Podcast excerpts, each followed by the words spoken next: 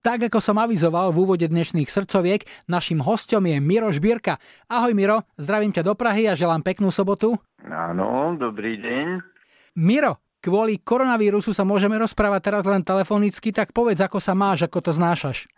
Tak predpokladám, že tak ako všetci, tak ako sa dá. Snažím sa sústrediť na nejaké tvorivé veci ako skladanie pesničiek a tak ďalej. No a podľa toho, ak, v akom som rozpoložení, tak sa mi striedavo darí a aj nedarí.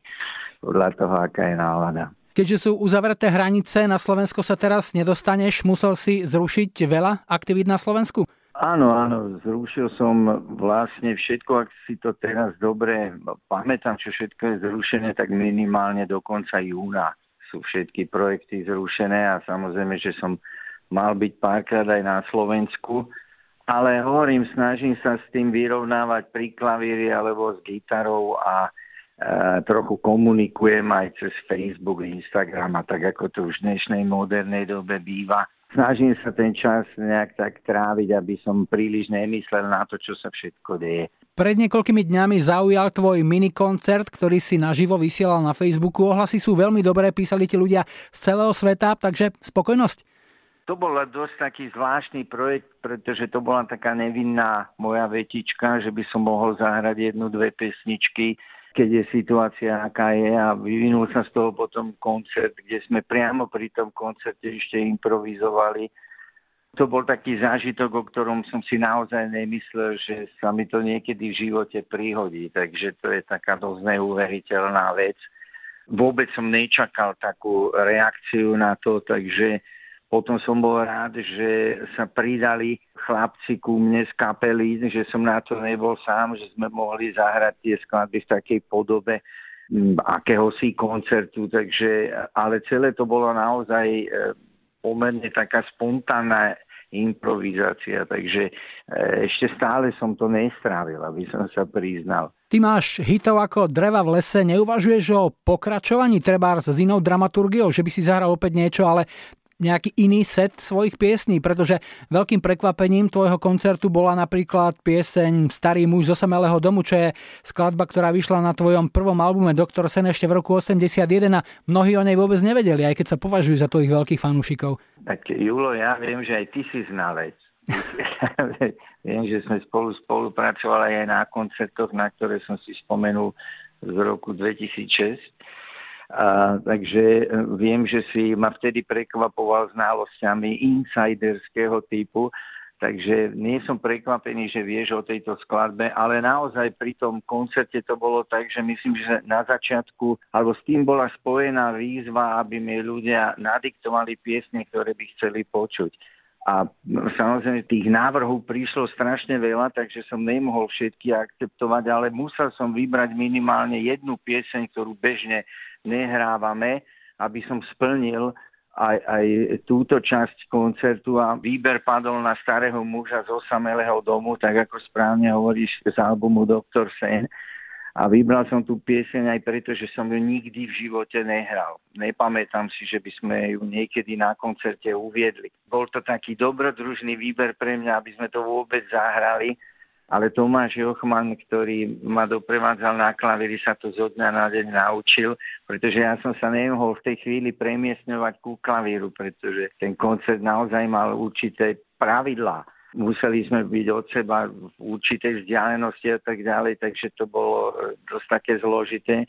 Ale Tomáš ma doprovodil a tá pieseň zaznela. A to ma vyprovokovalo e, potom k ďalším veciam, pretože ja som tak či tak prešiel svojim repertoárom kvôli tomu, že pripravujeme vydanie poprvýkrát takej mojej knihy akordov a textov, kde budú všetky moje piesne a na tom som pracoval, pretože ma poprosili, aby som skontroloval vôbec výber tých piesní a si myslím, že tam budú asi všetky a zároveň ich akordy a tak ďalej. To je veľmi náročná činnosť, sa priznám, všetkým tým prejsť ale bol som tak trochu už v tom, že som sa pozeral na svoje staršie skladby a ich akordy a starý muž zo samého domu som si tiež pripomenul v rámci tohto projektu, tej knihy. Takže teraz som v celku dobre zorientovaný v tých skladbách, ktoré som nahral v minulosti. Ty budeš asi poznať pieseň Stríhanie krídel uh-huh. napríklad. Tu, tu som sa dodatočne znovu naučil hrať, aby som sa priznal. Takže je niekoľko skladeb, ktoré sa mi vynárajú z minulosti a ktoré dodatočne znovu vnímam.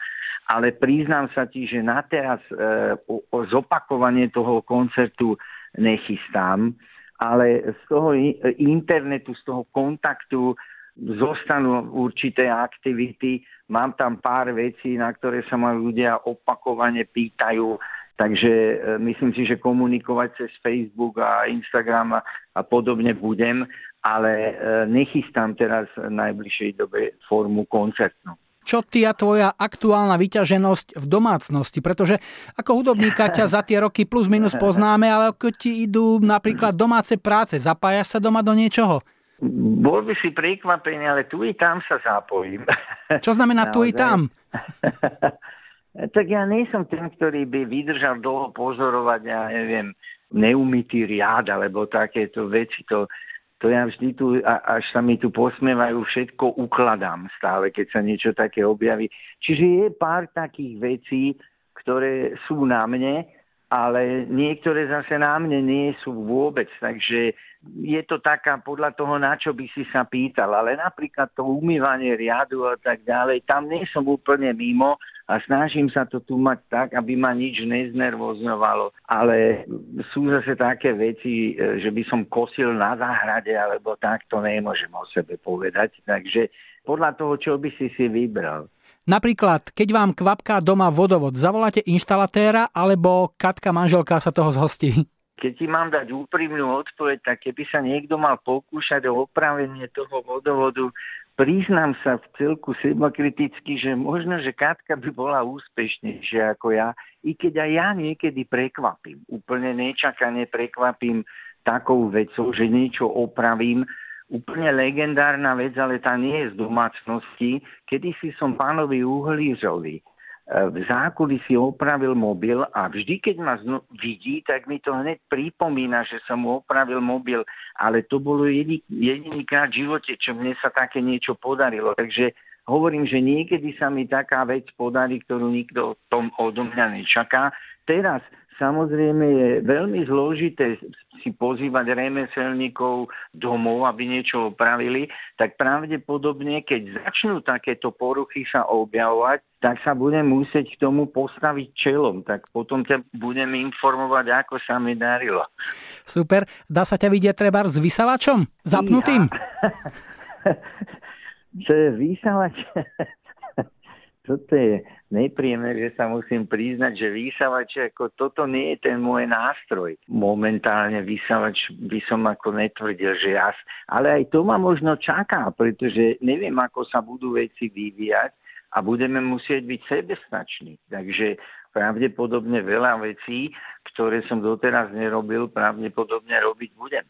Pýtam sa aj preto, že sa mi zdá, že vaša rodina je mimoriadne technicky zručná, pretože nemohol som si nevšimnúť, že u vás doma to s kamerou vie nielen tvoj syn David, ktorý ti robí klipy, ale veľmi zručná je v tomto smere aj tvoja manželka Katka, ktorá ten koncert na Facebooku nedávno odsnímala svojim mobilom a stihla ti pomedzi to multifunkčne posúvať aj hudobné typy od divákov, ktorí ťa sledovali. Takže máte v rodine aj technické talenty. Áno, tak keď hovoríš o Katke, toto je pravda, že ona tieto technické veci našťastie absolútne absolútne zvláda. Takže preto sme mohli ten koncert realizovať, lebo ona to musela celé nasnímať a odkomunikovať veci. Dokonca mi tam podávala také informácie, ktoré neviem, či neboli skôr znervozňujúce, pretože ja som nemal predstavu, že by to bol nejaký veľký koncert, ale keď ona mi posúvala informácie, že aby sme vedeli, čo sa deje, že koľko ľudí nás sleduje, tak to mi nebolo všetko jedno, pretože my sme sa len tak postavili, že si zahráme. Ale ako hovorím, ona, ona v týchto veciach je dobre zorientovaná a práve teraz, keď tá internetová komunikácia je prakticky jediná, ktorú máme s fanúšikmi, tak e, veľmi to pomáha, že sa Katka v tom e, orientuje.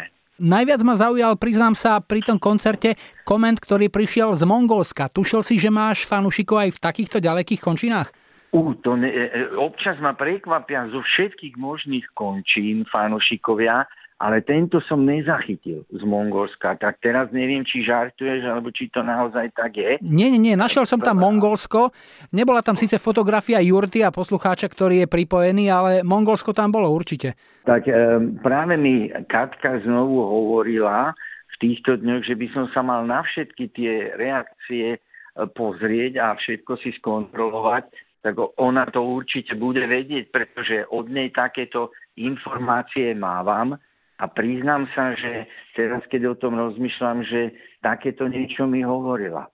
Ale tie, tie niektoré veci sú tak prekvapivé, že pravdepodobne ešte dlho budem napríklad aj komenty všetky analyzovať a tak ďalej, pretože tých komentárov je strašne veľa, nejak vyše 6 tisíc, 6500 ich je, tuším. Takže cez to všetko som nemohol prejsť, ale chystám sa na to, Napríklad práve preto, že som vyzval ľudí, aby ma upozornili na piesne, ktoré som nezaradil a tak ďalej. Takže to je pre mňa taká studnica teraz znalostí. Iný pohľad je to, pretože ja môžem sa nejakým spôsobom vo svojom repertoári orientovať, ale je to často pre mňa prekvapivé, keď, keď mi fanúšikovia píšu a upozorňujú ma na, na rôzne piesne. Takže týmto všetkým budem musieť ja ešte prejsť. Miro, ďakujem ti veľmi pekne za tvoj čas, ďakujem ti za rozhovor. My sme z tvojich vecí vybrali prvú, pretože sme na ňu dostali tiež niekoľko typov, tak e, ďakujem ti ešte raz za rozhovor, za spojenie, želám ti všetko dobré a hlavne veľa zdravia tebe aj celej rodine. Julo, ďakujem ti aj ja, že si si na mňa spomenul. Ako vidíš, ja som si spomenul na tie naše spoločné koncerty v roku 2006. Tie sú tiež niekde aj video, tuším, zaznamenané. Dvojalbum vyšiel takú... z toho. Áno, máme spoločnú spomienku a zdravím všetkých poslucháčov. Všetko dobré.